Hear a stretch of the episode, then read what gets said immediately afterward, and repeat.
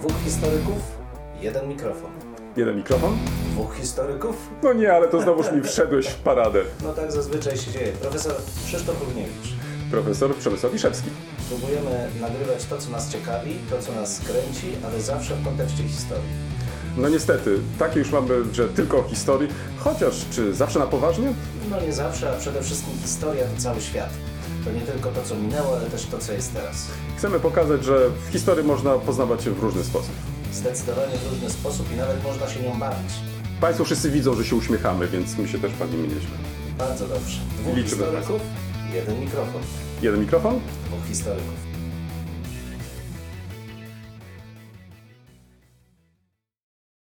Taka jakaś wymowna cisza się e, pojawiła. No bo zawsze ja zaczynam, ale teraz Ach, to ty, zaraz, zaraz, zaraz. Nie, nie, to, to nie tak jest, że to ty zawsze zaczynasz. No prowokuję cię zawsze, No, a wiesz, teraz milczeniem cię Tak, sprowokowałem. to faktycznie sprowokowałeś mi milczeniem. Dzisiaj jak jechałem do pracy, znów proszę Państwa, poniedziałek, wczesna pora, przepiękna mgła i słońce. Słuchaj, ty wiesz, e, ja po prostu tak sobie pomyślałem, może ja się jednak zatrzymam, nie będę jechać do tego Wrocławia, wyciągnę aparat i zacznę robić zdjęcia. Ale tak sobie później pomyślałem, no tak, kolega pewnie sturlał się z łóżka. I znowu będzie sumy łowił tam. Tak, sumy, już nie mówiąc o łapaniu tych żab. Także, Tak, o, żart nie ma, nie ma, zjadłeś. Ach, e, widzisz. E, minął tydzień, popatrz. Jak to szybko zleciało. Ja mam nawet czasami wrażenie, że za szybko. Tak, ja też odkąd skończyłem 40 lat, to mam wrażenie, że zdecydowanie za szybko. Za szybko. To, e, czy ktoś ma jakąś receptę, jak spowolnić e, te, te, ten nasz taki bieg? Jak spowolnić nasz wiek, proszę Państwa? Ja bardzo nie, jestem nie za. wiek, jak tylko macie bieg, jakieś... bieg, słuchaj. Ja, nie, to, to tutaj nie bierz mnie tutaj za, za, za wyciąga, ciągnie mnie tu za język. Nie mamy wiek, tylko bieg, no. No dobrze, no ale ty za dużo biegasz, to tak ci. Ale ja nie biegam, to co ja. Wiesz co, biegam Dlaczego między mi? innymi też dlatego, bo to e, pozwala trochę pomyśleć, wiesz, tak, e, jakby to powiedzieć, może jakoś tak się zatrzymać trochę umysłowo przez chwilę. Nie, to zatrzymać się No właśnie, biegając. chciałem nawiązać do zatrzymania ale. Nie, ale Okej, to, refleksja słuchaj, ale przyszła. nie, dzięki temu przychodzą faktycznie do głowy całkiem fajne pomysły. Em, no i, i, i, i ta, tak co drugi dzień, bo, bo, bo tak sobie wyznaczyłem. Także to, w takich takich interwałach, wiesz, co dwa dni i, i, taki jakiś tam pomysł. No, tak, nie, nie, nie każdy można zrealizować, no ale to Nie, już bo nie trudno. każdy ma takie lasy jak ty masz. Ja mi się strasznie podobają. Ale to wystarczy po prostu no, podjechać do jakiegoś parku i sobie w parku pobiegać. No przecież Tak. co to, we Wrocławiu nie ma parków, Słusznie, jest to O, bardzo słuszna koncepcja. A poza tym, zobacz, opadają już liście, I skrzydła. tak, więc możesz tak biegając sobie, wiesz, tak e, slalomiciem między jednym Slalom jest a między jedną kubką a drugą psią. Tak, to- kasztany, żołędzie, No słuchaj. właśnie, taki no, horror ostatnio jest. Kasztanowy ludzik coś tam. Nie, nie A, no widziałem. widzisz, ja też nie. A propos filmów. Wczoraj, kolego, byłem w kinie. Rzadko mi się zdarza, rzadko mi się zdarza, ale faktycznie. Już nie, wiem, nie, ale nie, nie, ale tu, ale wiesz, ta twoja reakcja jest po prostu dla mnie niezrozumiała, muszę ci powiedzieć. To nudne strasznie. Ale jak nudne, właśnie. Flaki z Ty nie potrafisz po prostu się jakoś, nie. Wiem, wczuć w, w, w, w Nawet w Sean Connery w tej serii jest okropny. Ale nie, to właśnie ja uważam, że tu się po prostu mylisz. To jest seria, która towarzyszyła mi, no nie powiem od kołyski, bo, bo to byłaby przesada, ale w którymś momencie stałem się zagorzałym fanem i nie ukrywam, że nie żałuję. E, Rozwijam się wraz z tą serią, a seria ze mną. Poza tym Nie zwróć będę uwagę, komentował nie, zwróć tego. uwagę, po- w- dlaczego nawet jeżeli, już abstrahując od y, całej intrygi i tak dalej, i tak dalej, to jeżeli spojrzymy to jako na, na pewien fenomen kulturowy, to zobacz, y, jaki to jest świetny materiał do obserwacji. No kapitalny. No naturalnie. No ale obserwacji czego? Starzenia się społeczeństwa europejskiego i Nie, poczucia braku podejścia, sensu. nie, podejścia w, w naszego do różnych problemów, tematów, wyzwań. Poza tym, wiesz co, ale już mi, tu już nie, teraz nie przekonasz mnie. Masz okazję zobaczyć takie miejsca, które, do których pewnie w życiu byś nie trafił. A tu proszę. No, Imperialne złudzenia małej wysepki. Tam od razu, imperialne, tak, No tak, tak, tak, tak, tak. tak. No. Widzę, kole... kolega faktycznie się dzisiaj chyba sturlał z tego łóżka i jakoś tak chyba nie za bardzo chęci e, podyskutowania o najnowszej odsłonie Ja mogę dyskutować, ale będę Jamesa złośliwy. Bonda. Będę złośliwy, A, także tak, no niestety. No, no, Nie, to- to- no, właśnie. Nie, widzę, nie czujesz tego, ale, ale uspokoję cię. Niestety okazuje się, że chyba zmieniają się trochę gusta, bo wczoraj jak już się pojawiły napisy, mm, to po prostu cała publiczność opuściła salę, a zostały tylko cztery osoby. Ja, Małgosia i dwie inne młode osoby. I co się okazało, że doczekaliśmy do końca, bo w, wiedzieliśmy, musi być jeszcze jakaś Tak informacja na samym końcu. No i doczekaliśmy się. Faktycznie, na sam koniec ta informacja się pojawiła, ale nie powiem jaka. Zachęcam tak, nie, wszystkich do tego, być, żeby tak, tak, tak. każdy Weźcie kołderki, weźcie poduszki i idźcie na ostatniego Bonda. Tak, to prawda. O, właśnie, widzisz, tak to mniej więcej bym chyba właśnie spuentował, ale to tylko cztery osoby, a sala była faktycznie wypełniona po brzegi. No ja, widzisz, to już jest inne pokolenie, to są inne chyba, nie wiem, jakieś zainteresowania.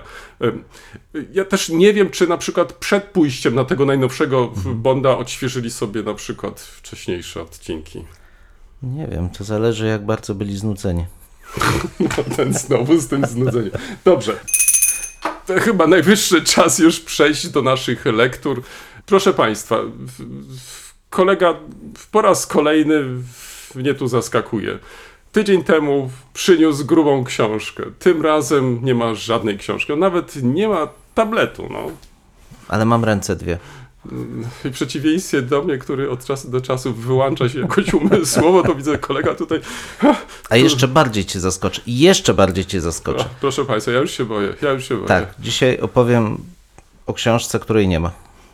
Jeszcze nie ma. Czy będzie, No, to ale nie ma. Zaraz był taki pisarz, który napisał całą książkę o książkach, które się nie ukazały, ale zrobił z tego cały materiał. Tak jest. No ale tutaj nie. Książka oczywiście jest. Czyli się pojawi faktycznie. 14 października będzie miała swoją premierę polską, bo tłumaczenie oczywiście.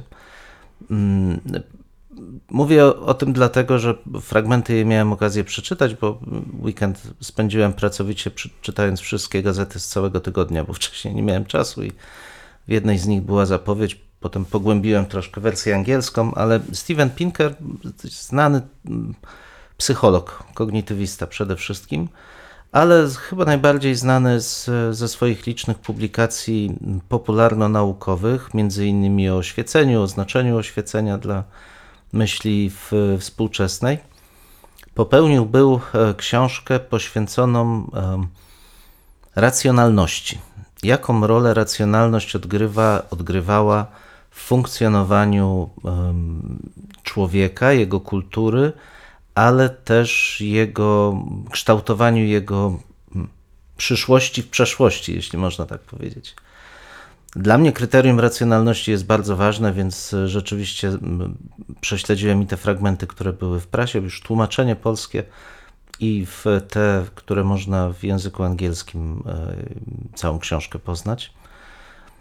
I nie jest to do końca łatwa książka, pomimo tego, że popularno-naukowa, to nagromadzenie faktów, e, teorii, refleksji takiej, która wiąże wydarzenia historyczne z funkcjonowaniem em, kultury nie tylko zachodniej, ale całego świata, plus do tego wszystkiego nałożenie właśnie teorii psychologicznych czyni ją bardzo gęstą, ale kapitalna obserwacja dotycząca faktu, że pomimo wszystkich często pojawiających się krytycznych słów dotyczących funkcjonowania człowieka, możemy odnotować stały postęp, jeśli można użyć tego słowa, w znaczeniu polepszania dobrostanu e, człowieka jako, e, jako gatunku, ale też i relacji między ludźmi. I że to, co możemy zaobserwować, jest właśnie wynikiem zastosowania racjonalności, to znaczy refleksji nad otaczającym światem, refleksji relacji, jakie zachodzą między ludźmi i budowaniem tychże relacji w oparciu właśnie o to, co jest racjonalne. Przy czym, co ciekawe, autor zwraca także bardzo dużą uwagę na konsekwencje nieracjonalności, to znaczy nieracjonalnych decyzji podejmowanych przez polityków, ale też przez zwykłych ludzi, wskazując, że paradoksalnie, no nie wiem, czy to jest paradoks, ale że skutki usuwania nieracjonalnych decyzji są o niebo większe i bardziej szkodliwe niż powstrzymanie się przed tymi decyzjami podjęcie ich po prostu w sposób e, racjonalny wtedy, kiedy wahamy się, jaką decyzję podjąć. I dotyczy to nie tylko naszych własnych wyborów, takich ekonomicznych, inwestycyjnych, ale też wyborów ogólnoludzkich. No i to świetnie zagrało mi z obserwowaną przez nas i sygnalizowaną w poprzednim odcinku jeszcze niechęcią do, do nauki jako takiej, które obserwujemy w naszym, e, w naszym najbliższym otoczeniu, ale generalnie chyba w, na całym świecie taki swoisty backlash jest widoczny. E, Pozwolisz, że wejdę ci w słowo, bo kiedy zastanawiałem się jeszcze nad tytułem i tak się wymienialiśmy, jaki ostatecznie tytuł podać dla naszego poprzedniego odcinka, to zapro- w- w- początkowo zaproponowałem em, em, niechęć, wrogość e, wobec nauki. W którymś się tak momencie zacząłem się łapać zaraz, zaraz, ale napisałem coś innego, do nauki. I to tak się, kapitalnie mi się połączyło, bo zwróć uwagę, to jest jeden wątek, ty, o którym teraz mówisz, ale wątek, który chyba trochę nam też umknął, że to po części może jest też niechęć do nauki, czyli nie nauki w sensie wielkiej tej nauki i tak dalej, tylko też nauczania jako takiego lub też wchłaniania tej wiedzy, która jest naukowo potwierdzona. I y, w, myślę, że to w takich dwóch kategoriach możemy to po prostu kapitalnie rozpatrywać. Absolutnie, bo też jedną z refleksji akurat i autora, ale też coraz częściej pojawiającą się w analizach e, przekazu, który widzimy w przestrzeni publicznej, jest to, że kłamstwo po prostu jest bardziej atrakcyjne. Uproszczenia są bardziej atrakcyjne, bardziej nośne, e, odwołują się do emocji i, i żeglują na tych emocjach.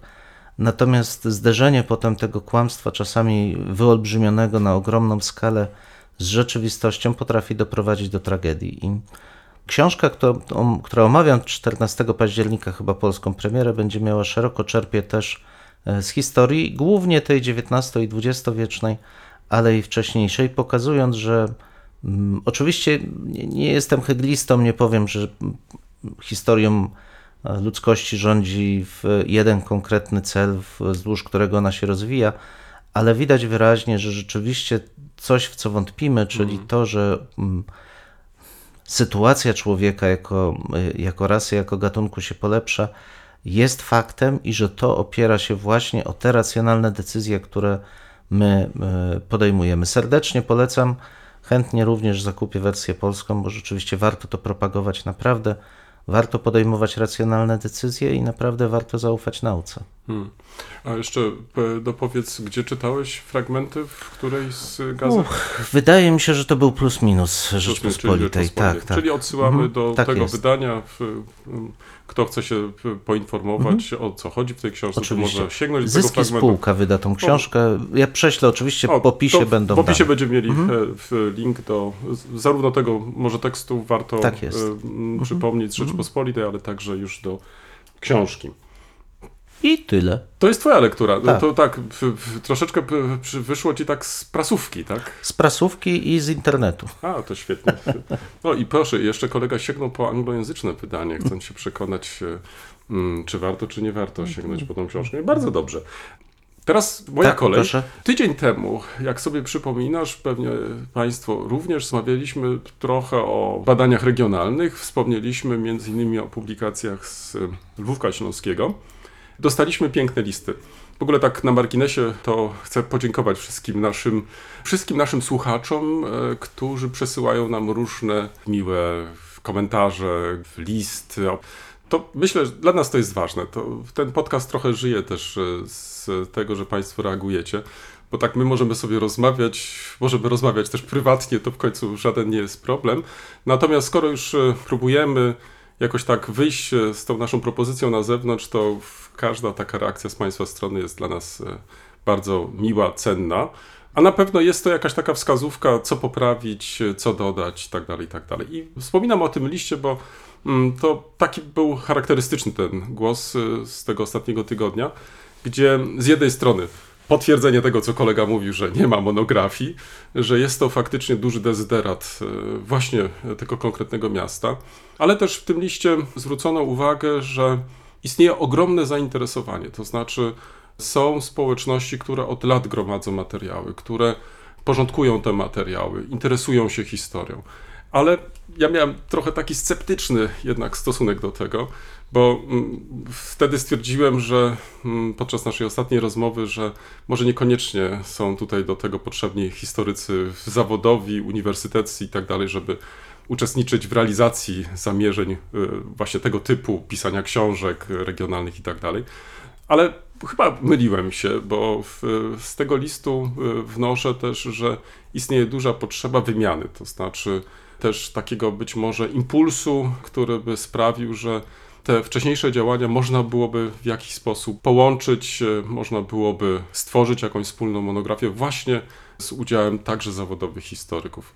Także jest to bardzo ładny przykład, y, ale też e, chyba czegoś, e, na czym nam zawsze zależało, to znaczy, żeby te nasze rozmowy nie pozostawały bez echa, żeby poprzez taki kontakt listowy, czy też komentarz na Facebooku, czy na jakimś innym komunikatorze, tak żeby mm, ten kontakt y, mm, mieć, a y, też z naszej strony, żeby też była okazja do reakcji, bo chyba to jest y, ważne. naszych Absolutnie. Zresztą to wielokrotnie powtarzałem, że historyk ak- akademicki jest potrzebny w historii regionalnej, żeby pokazać pewne ramy ogólne i żeby zaproponować pewne warsztatowe uwarunkowania. Natomiast przy popularyzacji nic nie zastąpi środowisk lokalnych. Absolutnie. Także podczas e, tego ostatniego naszego spotkania sygnalizowałem książkę Arkadiusza Stępina poświęconą Angeli Merkel. Tytuł jest kapitalny Cesarzowa Europy. Postanowiłem e, koledze przynieść tą książkę i pokazać, ponieważ ostatnio tutaj zaskakiwał mnie w, trochę też w, swoimi zainteresowaniami, bo okazało się, że sięgnął po książkę z historii Niemiec, ale co ciekawe, powojenną historię Niemiec, więc pomyślałem sobie, że nie będę tutaj e, gorszy i przyniosę mu tą książkę, którą autor przesłał mi. E, I, ale to wiesz, to będzie okazja jeszcze do czegoś innego. Tak sobie pomyślałem, że może w przyszłości powinniśmy, na razie może wirtualnie, ale mam jeszcze pomysł, żeby to było też tak trochę nie tylko wirtualnie, żebyśmy mieli też rzeczywistości. Na razie wirtualnie możemy wkładać te nasze lektury, te nasze książki do takiego wirtualnego regału z książkami. Będziemy go tak przez rok wypełniać. Jestem bardzo ciekaw, czy skończymy na jednym regale, czy na kilku. I tak sobie pomyślałem, mm, ta książka, która w końcu, jakby nie patrzeć, słuchaj, poczekaj, ona ma 582 strony. Jest książką, jak pewnie potwierdzisz, e, Tak. Grubą. Szacowną, szacowną. Szacowną, prawda? Ale na, na każdej półce pięknie by wyglądała, Tak, prawda? tak, tak. Bo, bo tutaj trzeba przyznać, że wydawnictwo Agora zadbało o em, szatę graficzną, chociaż, chociaż, chociaż muszę przyznać, że nie ma zakładki. Nie ma, nie ma. Nie ma zakładki. No szkoda. No, w Agoro pomyśl, są czytelnicy, którzy zwracają na to uwagę i chętnie by skorzystali także i z tej możliwości, czytając y, pięknie książka wydana, ale faktycznie nie ma zakładki. O książce samej nie będę mówić, bo y, już wspomniałem y, tydzień temu. Mm, Odsyłam Państwa do tej lektury. Jest to książka ważna, książka mm, świetnie napisana, z, z dużą swadą. Być może Państwo już kilka lat temu do niej sięgnęliście. Autor e, w tym drugim wydaniu uzupełnił, e, rozszerzył. Myślę, że nie będziecie Państwo zawiedzeni sięgając e, po raz drugi do e, tej książki, a być może część z Państwa sięgnie po nią po raz pierwszy. Co może warto jeszcze raz podkreślić, że nie mamy tak dużo e, biografii znanych polityków e, niemieckich, albo też tych mniej znanych. Jeśli chodzi o Angelę Merkel, to faktycznie Arkadiusz Stępin stał się głównym biografem pani kanclerz i e, robi to naprawdę z ogromnym znawstwem. Mogę tylko polecić. To byłaby pierwsza książka. Druga książka, którą również otrzymałem w ubiegłym tygodniu. Książka, która myślę będzie dyskutowana także w następnych e, tygodniach, miesiącach. To jest premiera, proszę Państwa. Mianowicie Polski Instytut Spraw Międzynarodowych wydał zbiór dokumentów e, pod tytułem W obliczu zagłady rząd RP na uchodźstwie wobec Żydów 1939-1945. Książka, dokumentacja, która i to chyba będzie najgrubsza nasza książka, którą e, prezentujemy w trakcie naszych rozmów, 1121 stron. Książka, Pięknie. która ma zakładkę. Proszę bardzo. Jesteś świadkiem. Ma Jest, zakładkę, jest zakładka. No ale to jest zb- zbiór dokumentów, czyli przepisanych z maszyny, nie? No, Bo to historycy najnowsi, to oni tak mają. Oczywiście e, historycy e, w historii średniowiecza nie wydają żadnych e, wyborów dokumentów. Oni nie, bo oni tylko, wydają dokumenty, a nie Znaczy, oni wybory. faktycznie sprzeczają się nad przecinkami, faktycznie. Nie, nie, w naszych tak, dokumentach nie ma przecinków. No, no, Nawet kropek nie ma. to, to jest po raz kolejny, to jest przykład po raz kolejny, jak traktują się koledzy różnych epok, z jaką miłością, z jakim zaangażowaniem wręcz e, potrafią opowiadać o zainteresowaniach po prostu innych. Ja tylko dodam, że w, historyk bez źródeł właściwie nie badałby i należy się cieszyć, że mm, właśnie Polskiemu Instytutowi Spraw Międzynarodowych udało się tą świetną dokumentację wydać. Ja powiem jeszcze, dlaczego jest to tak ważne. Otóż, mm, zwłaszcza w ostatnich latach, sporo dyskutowano na temat y, stosunku e, władz polskich na emigracji y, do zagłady Żydów, e, w ogóle do relacji polsko-żydowskich i tak dalej, i tak. Mnie się wydaje, że i mając na uwadze, że większość tych dokumentów po raz pierwszy jest e, drukowana. Oczywiście specjalista z tej problematyki mógłby powiedzieć, e, dawno już to wszystko znałem i tak dalej. Świetnie, tylko że po raz pierwszy dostajemy w jednym tomie, e, dostajemy e, publikację, do której mogą sięgnąć zarówno specjaliści, ale także i, ponieważ te, nasze podcasty też kierujemy trochę do nauczycieli też. Myślę, że z powodzeniem będą mogli też sięgnąć nauczyciele, wybierając niektóre dokumenty celem ilustracji swoich rozważań podczas zajęć e, z historii. A kto komentarz przygotował? Już mówię, właśnie do tego chciałem e, zmierzać, mianowicie redaktorem naczelnym e, tego wydania jest pracownik Instytutu Piotr Długołęcki. Tom jest dedykowany zmarłemu profesorowi Włodzimierzowi Borodziejowi, który był pierwszym redaktorem naczelnym polskich dokumentów dyplomatycznych. Wprawdzie ta publikacja E, Muszę sprawdzić, czy ona się ukazuje w ramach tej właśnie ważnej serii, czy też e, nie. Chyba, Ale chyba jakiś nie. komentarz jest do Tak, wyboru? czy- oczywiście, jak najbardziej, tak. Właśnie w, w redaktor tego wydania, e, Piotr Długołęcki, przygotował bardzo obszerny No. Komentarz, e, opatrzył także źródła e, przypisami. Tutaj ten komentarz e, jest skonstruowany bardzo klasycznie, to znaczy jako typowa taka publikacja źródłowa, to oczywiście dowiadujesz się zarówno dlaczego taki temat jest ważny, dlaczego warto go podjąć właśnie w takim tomie, dalej jakie są dyskusje wokół tej problematyki i też czy jest to nadal temat w jakiś sposób aktualny, czy też e, po prostu nie. Oczywiście sporo jest też e, tutaj e, w- materiału dotyczącego samych źródeł, doboru źródeł, skąd te źródła pochodzą. No i oczywiście to, co dla nas też historyków jest ważne, w jaki sposób te materiały zostały mm, opracowane, czy mamy do czynienia z, z przedrukiem całych dokumentów, czy tylko fragmentów i tak Ponieważ e, Piotr Długołęcki od wielu lat wydaje polskie dokumenty dyplomatyczne, więc jest to specjalista, historyk.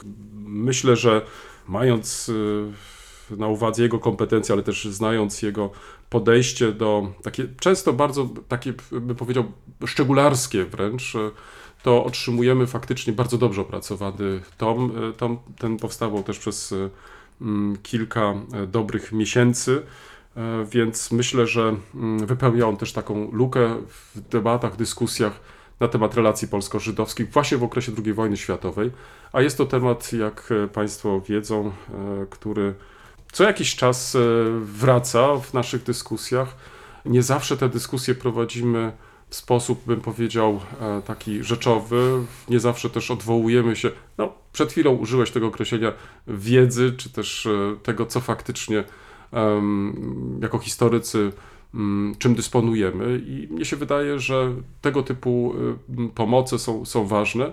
No, należałoby sobie tylko życzyć, żeby faktycznie książka ta trafiła do tych osób, które zajmują się tą problematyką, to jest chyba rzecz banalna i oczywista, ale też takich osób, które planują e, wypowiadać się na właśnie temat taki czy inny związany z tą problematyką, bo wydaje mi się, że mm, zanim e, w ogóle w, w zabiorą głos, dobrze byłoby, gdyby wcześniej poinformowali się, bo myślę, że wtedy trochę i jakość takiej rozmowy byłaby inna, temperatura być może dyskusji też byłaby inna. W każdym razie Instytut e, stanął tutaj na wysokości zadania i przedłożył ten właśnie obszerny tom. Ja do tego tomu będę e, wracać nieraz, bo jest kilka tematów, które mnie szczególnie interesują, na przykład kwestia w jaki sposób informowano, z jakich kanałów korzystano, e, na co zwracano uwagę, relacje między Żydami, Polakami, ale też kwestie na przykład odszkodowań, kwestia ukarania zbrodniarzy, więc są to tematy, które mnie interesują i w takim kontekście, e, czy też pod takim kątem będę czytać też te dokumenty. Publikacja obszerna, tak jak wspomniałem wcześniej, ponad y, tysiąc stronicowa. Dokumentów jest tutaj naprawdę bardzo dużo.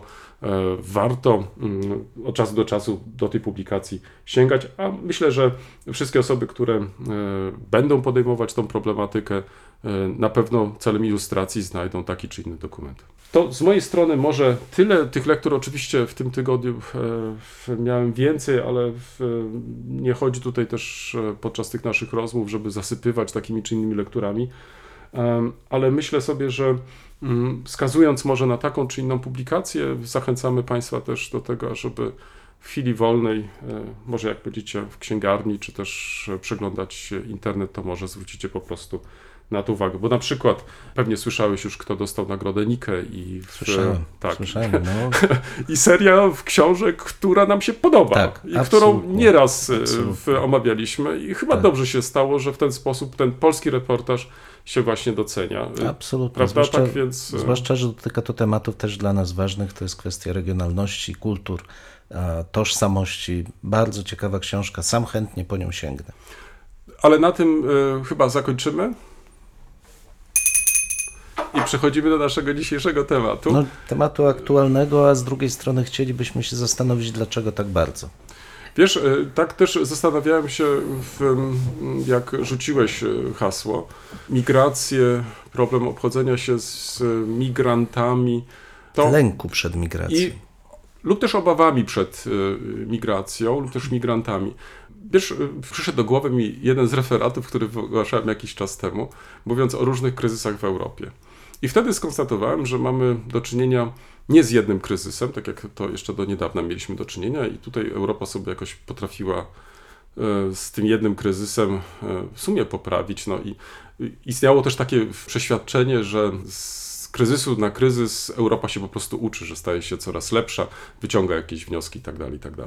Jednak e, e, pod koniec tego pierwszego dziesięciolecia, nowego stulecia, pojawił się najpierw pierwszy kryzys, e, ten kryzys finansowy, i za nim pojawiły się kolejne kryzysy.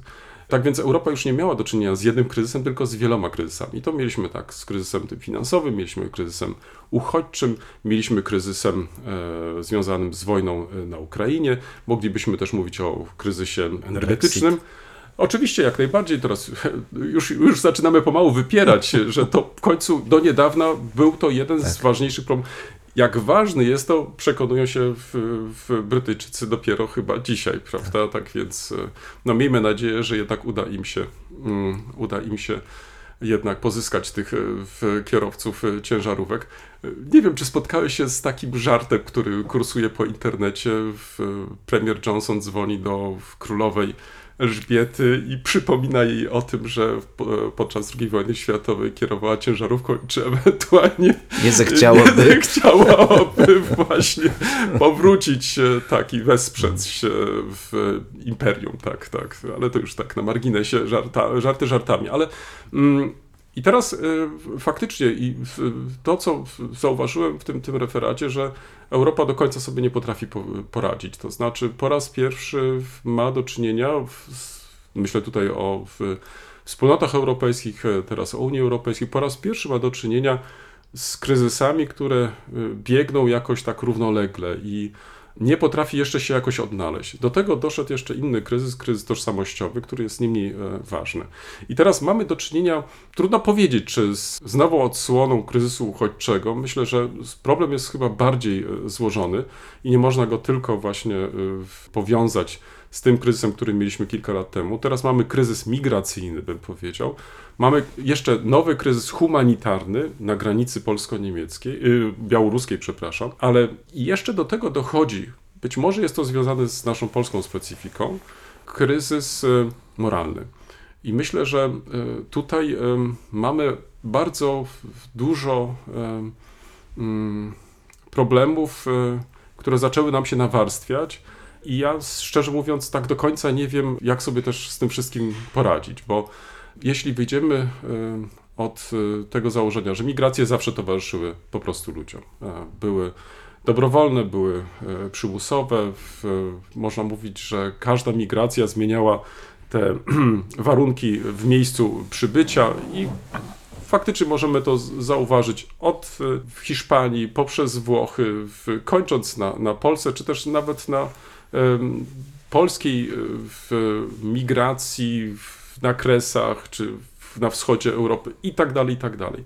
I ta, ta relacja mniejszość-większość była tutaj zawsze ważna, istotna. Mm, Dalej, to, to można powiedzieć, to jest jedna płaszczyzna, czyli, czyli to, jakie były przyczyny e, migracji, ale też e, to, jakie były relacje e, tych osób, które migrowały z tymi do, środowiskami, do których przybywały.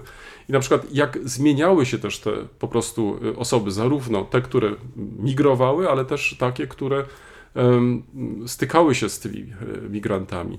I myślę, że tutaj już użyłeś tego słowa, element, który się stale przewijał w historii, to był ten element lęku. To znaczy, że przed nowym, przed nieznanym, e, przed e, tymi ludźmi, którzy e, przybędą. Ale te, te, lęki towarzyszyły też tym, którzy migrowali, bo przecież oni też musieli się odnaleźć w nowej rzeczywistości, oni musieli odnaleźć się w nowych miejscach. No i to- jest bardzo, bym powiedział, bardzo złożona problematyka i tutaj, bo od tego wyszliśmy, od sytuacji, jaka jest dzisiaj w, w Europie, a zwłaszcza na granicach y, Unii Europejskiej, w tym konkretnym przypadku granicy polsko-białoruskiej, to jest to faktycznie, y, jest to je- jeden z takich bardzo złożonych problemów zło- związanych właśnie z, z typową migracją. Em, ale ja nie wiem, czy się zgodzisz, bo, bo to powiążę teraz może z, z, z pytaniem. e, W, czy się zgodzisz, że tak jak przed chwilą poprawiłeś mnie, że mam jeszcze kryzys ten związany z e, Brexitem i tak dalej, że bardzo szybko, ja bym nawet określił tak, że Polska jest też e, krajem migracji, to znaczy Polacy czy Polska, że bardzo szybko wyparliśmy to doświadczenie lub też wypieramy to doświadczenia, e, pokazując, że to nie są nasze doświadczenia. Ale przecież e, tak nie było. No, historia Polski przecież daje nam bardzo wiele przykładów, że Polacy migrowali, emigrowali, byli zmuszani, byli sami się decydowali e, i mają ogromne doświadczenia. Tutaj trochę mam wrażenie, że stwarzamy wrażenie, tak jakbyśmy byli bezradni i to nie jest problem teraz, e, czy ktoś reprezentuje taką czy inną opcję polityczną, bo to, to jest za proste dla mnie wytłumaczenie. E, Dla mnie takim, nie ukrywam, e, punktem odniesienia są ostatnie wyniki badań ankietowych, gdzie ponad połowa Polaków stwierdziła, że faktycznie tych ludzi trzeba wypychać, że nie można ich przejmować, że e, jakoś, e, no, ja tego nie potrafię połączyć. To znaczy, jak jest możliwe, że w kraju, który ma tak ogromne doświadczenia migracyjne, że migrowaliśmy, sami migrowaliśmy, sami musieliśmy się odnaleźć, e, sami byliśmy tak, a nie inaczej traktowani, że mamy taki stosunek, a nie inny do migrantów. Wiesz, to rzeczywiście zagadnienie niełatwe. Ja nawet nie pokuszę się na odpowiedź, dlaczego, odpowiedź, dlaczego tak jest, bo, bo pewnie trzeba by to wskazać takie mechanizmy mm, ogólnospołeczne, czyli mm, pamiętajmy, że nasza tożsamość, co wielokrotnie podkreślaliśmy, jest budowana na micie narodowym e, i ma to być tożsamość silna, to znaczy obejmująca wszystko i wszystkich i dominująca nad wszystkim. I taka tożsamość siłą rzeczy w, traktuje jako swoje zagrożenie przybycie ludzi z zewnątrz, bo oni wnoszą coś innego. Oni nie utożsamiają się z tą konkretnie tożsamością, a może inaczej, nie wierzymy, że mogą się utożsamić. No i to powoduje poczucie zagrożenia, na to nakładają się oczywiste też relacje niepewności wobec innego, niezrozumienia tego innego, ale tu, tu też trzeba by zwrócić uwagę, że to nie są koniecznie doświadczenia wszystkich. To znaczy, ci, którzy z migrantami się stykają, mają bardzo różne podejście do tej sytuacji. Bardzo dużo jest część właśnie pozytywnych, wspierających, niekoniecznie takich negatywnych. Ale ja bym chciał przejść jakby do y, takiego metaplanu trochę, no bo możemy rozmawiać o tym kryzysie, który mamy w tej chwili w Polsce, ale przecież de facto jest on tylko częścią kryzysu, który ciągnie się już od kilku lat, bo mówiłeś o kryzysie uchodźczym, ale ten kryzys się nie skończył. Znaczy my świadomie wyparliśmy go dlatego, że media się nim znudziły. Media już nie pokazują obozów, które są w Grecji, nie pokazują tego, co się dzieje w Serbii.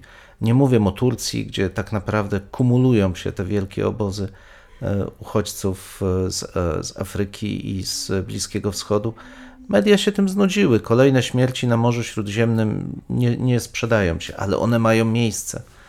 To oczywiście w niczym nie zmienia tragedii, tragedii tego, co się dzieje, humanitarnej e, tragedii tego, co się dzieje na granicy polsko-białoruskiej, przy całym skomplikowanym jej podłożu, ale chciałbym tylko zwrócić uwagę, że problem jest dużo szerszy. I teraz pytanie, dlaczego boimy się migracji?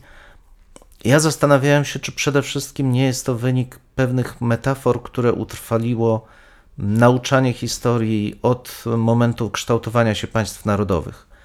E, Bo to wtedy właśnie ten, ta, ta historia zaczyna, przepraszam za wyrażenie, kostnieć. To znaczy podkreśla się wagę historii poszczególnych państw, poszczególnych narodów, jako zupełnie odrębnych jednostek, takich, które budują swój własny los, wykuwają swój własny los.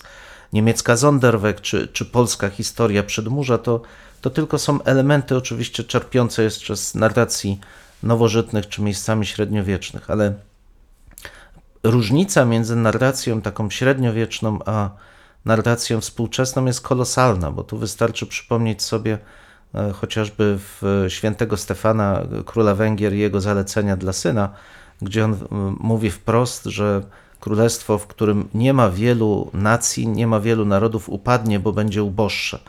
Co ciekawe, historycy węgierscy dzisiaj starają się dużo zrobić, żeby pokazać, że chodziło mu o coś innego niż to, co wydaje się, że mu chodziło jednak bezpośrednio z tych słów. Tymczasem historia Europy, czy w ogóle historia świata ma jakby dwa, dwa nurty, które można by wskazać. Ten, o którym się rzadko mówi, to znaczy migracja taka, powiedziałbym, ukryta i codzienna. Ludzie wędrują między granicami, między wspólnotami cały czas, zasilają je, akulturują się, zmieniają swoje kultury, ale zmieniają też kultury tych, e, z którymi się e, spotykają.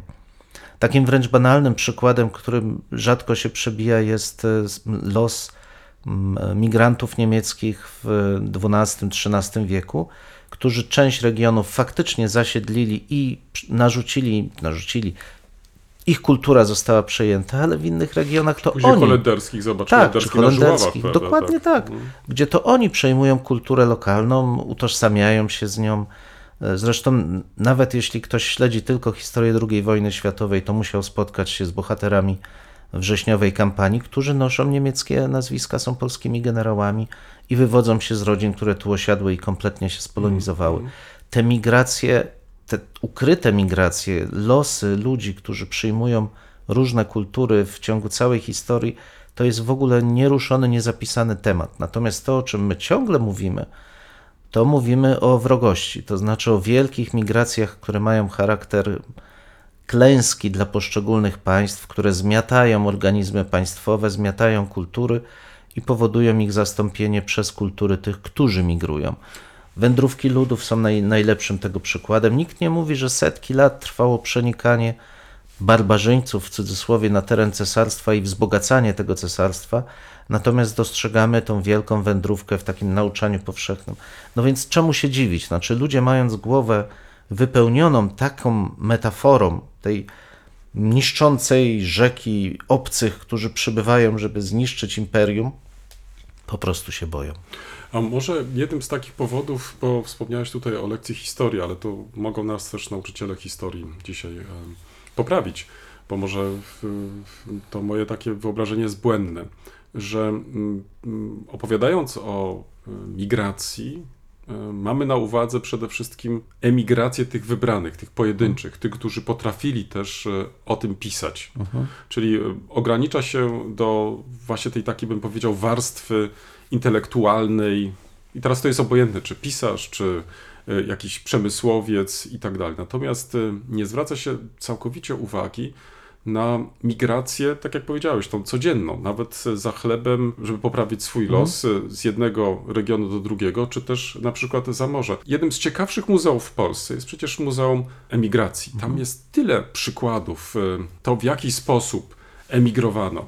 Y, Są nawet y, przytoczone pojedyncze przypadki, nie intelektualistów. One oczywiście tam też są na tej wystawie, ale takiego fikcyjnego mieszkańca wsi, który, chce, który chciał się udać do tej wymarzonej Ameryki. I faktycznie pokonuje tą drogę, dostaje się do tej Ameryki i pewnie staje się z biegiem czasu obywatelem tego, tego właśnie państwa.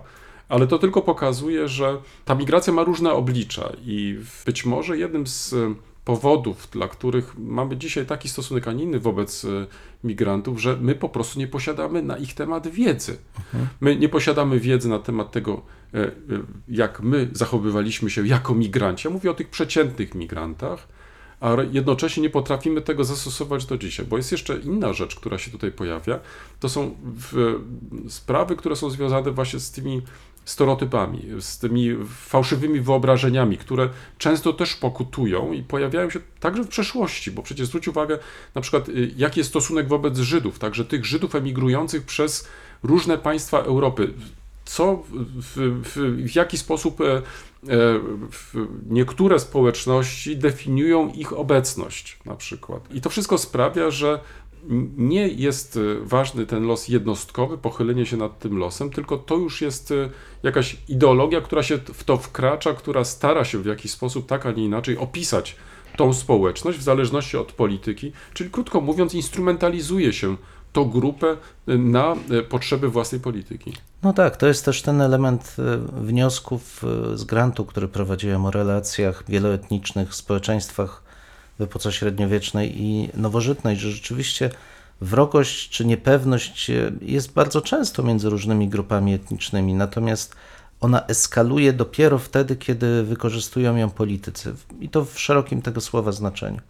Natomiast ja chciałem zwrócić uwagę na jeszcze jedną rzecz, która może nam umykać, że w, przy, przy, całym, przy całej powszechności właśnie migracji, o czym cały czas trzeba pamiętać, różne społeczeństwa w różnym czasie mają różnie ustalone, ja bym powiedział, chłonność swoją, bo ciekawie jest spojrzeć pod tym kątem na historię Stanów Zjednoczonych, które przecież są modelowym krajem migrantów. Tam ci, którzy nie byli migrantami, no de facto zostali e, zepchnięci do roli pariasów społeczeństwa i dopiero teraz walczą o, swoją, o, o swoje miejsce w, w Stanach Zjednoczonych. Natomiast cała reszta to, to ludzie, którzy przybyli w, właśnie szukając lepszej przyszłości w obcym, w obcym kraju. No i teoretycznie można powiedzieć, że taki kraj powinien być jak najbardziej otwarty na migrantów, a przecież nie jest. I to nie teraz tylko, to nie jest kwestia Trumpa, minionego prezydenta Stanów Zjednoczonych. To jest dwudziestolecia międzywojennego i tak dalej, i tak dalej. Absolutnie, Czyli te absolutnie. kwoty, e, Dokładnie te tak. liczby osób, które Dokładnie e, tak. To przyjąć, coś, coś, co świetnie nam nasza koleżanka Joanna Wojdan pokazuje w, od lat, że ta polityka migracyjna Stanów Zjednoczonych to jest polityka wybiórczej otwartości, bardzo wybiórczej. Ale idźmy dalej. Podobnie mamy w Australii. Tam również, mimo teoretycznie ogromnego zapotrzebowania na migrantów, kwoty są bardzo specyficzne. Sama, czy, czy Kanada, tam także, żeby dostać obywatelstwo i zgodę na migrację, trzeba spełniać odpowiednie warunki. Więc z jednej strony, jakby musimy pamiętać o dwóch rzeczach, to znaczy, kryzys humanitarny jest rzeczą bezsporną i tu nasza otwartość powinna być ogromna na zapewnienie dobrych humanitarnych warunków tym ludziom, którzy migrują. Ale z drugiej strony nie możemy zapomin zapominać, że takie działanie nie biorące pod uwagę uwarunkowań lokalnych, też historycznych, mentalnościowych, może się bardzo źle skończyć, bo mamy do czynienia z sytuacją, którą obserwujemy w Niemczech, w Szwecji, gdzie ta swoista gettoizacja, czy w Holandii, w mniejszości etnicznych, sprowadzonych w celach bardzo często gospodarczych, podobnie zresztą jak u nas w przypadku migrantów z Ukrainy, zamienia się w bardzo negatywne napięcia społeczne w momencie, kiedy zostaje no, przekroczona pewna bariera, to znaczy te, te społeczeństwa tracą swoją chłonność, nie dokonuje się akulturacja przybyszów i nie ma świadomej, racjonalnej polityki tam akulturację wspierającej. I tu jeszcze raz wrócę. To nauczanie historii takie zero-jedynkowe, ta wizja historii zero-jedynkowa, gdzie albo są to niszczyciele, a na pewno są to obcy, albo musimy przyjąć wszystkich, bo to na pewno wszystkich nas wzbogaci, jest błędna. Trzeba szukać racjonalnych rozwiązań dla konkretnych problemów.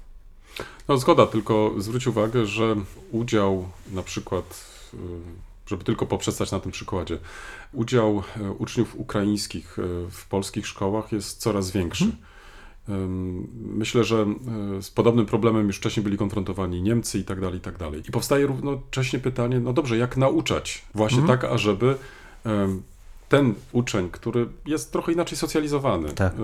ale za chwilę będzie kończyć polską szkołę. Co on z tej polskiej szkoły wyniesie? To znaczy co, ma y, znowuż się dowiedzieć, że y, byli banderowcy, że Wołyń. byli, tak, właśnie Wołyń, że mnie się wydaje, że to wymaga dyskusji, to znaczy Tak. to wymaga już y, coraz bardziej palącej dyskusji, jak mamy nauczać, to znaczy Mhm. jak mamy nauczać w społeczeństwie już stającym się wielokulturowym. Nie historycznie, Tak. że odwołujemy się do naszych tradycji, takich czy innych e, Rzeczpospolitej, e, obojga narodów, Mhm. e, czy wielu narodów i tak dalej, i tak dalej, tylko dzisiaj e, e, życie w społeczeństwie wielokulturowym staje się faktem i pytanie jest, w jaki sposób szkoła może stać się takim trochę buforem, bym powiedział, dla przyszłych konfliktów.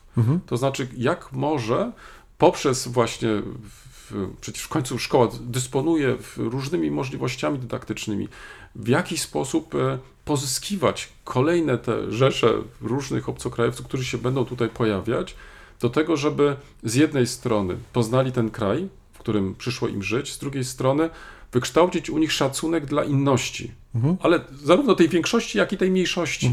Bo to jest dla mnie tutaj kluczowa kwestia. Czyli wracamy do wartości i do tego, co dla nas jest ważne. I stąd też trochę się dziwię, nie ukrywam, że na przykład tak rzadko korzystamy z tych narzędzi, które posiada Unia Europejska. To znaczy, chcemy w, sposób e, może czy uzasadniony, czy nieuzasadniony, e, samodzielnie rozwiązywać te problemy, a nie będziemy w stanie rozwiązać tych problemów. Ja nie bez powodu wspomniałem o tych kryzysach, którymi targana jest dzisiaj Europa, bo Europa sama sobie nie potrafi e, e, tutaj poradzić z tymi kryzysami, ale to dla nas jest pytanie, czy my sami też jesteśmy w stanie z tymi kryzysami sobie poradzić. Mnie się wydaje, że i to chyba mm, historia e, integracji europejskiej po 1945 roku pokazała bardzo wyraźnie, że możemy sobie poradzić tylko z tymi problemami, jeżeli wspólnie będziemy próbowali je rozwiązać. Absolutnie. I tu w pełni się zgadzam, że jeśli w ogóle możemy myśleć o jakimkolwiek wniosku z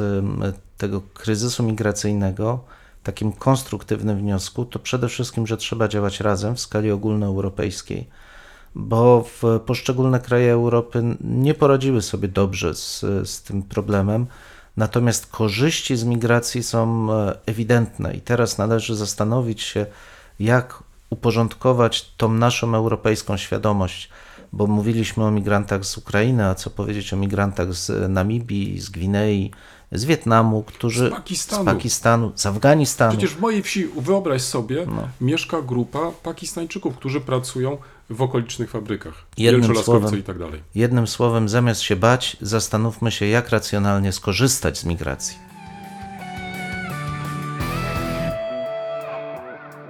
W tym miejscu stawiamy kropkę, lub też jak kto woli, kropkę na i.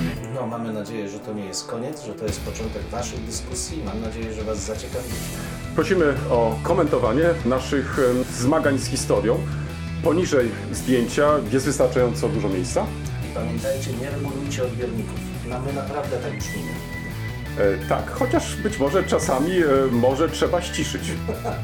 No może czasami ten nasz rechot by się przydało wyciąć nawet. Dwóch historyków, Jeden mikrofon, jeden mikrofon. dwóch historyków. Dziękujemy.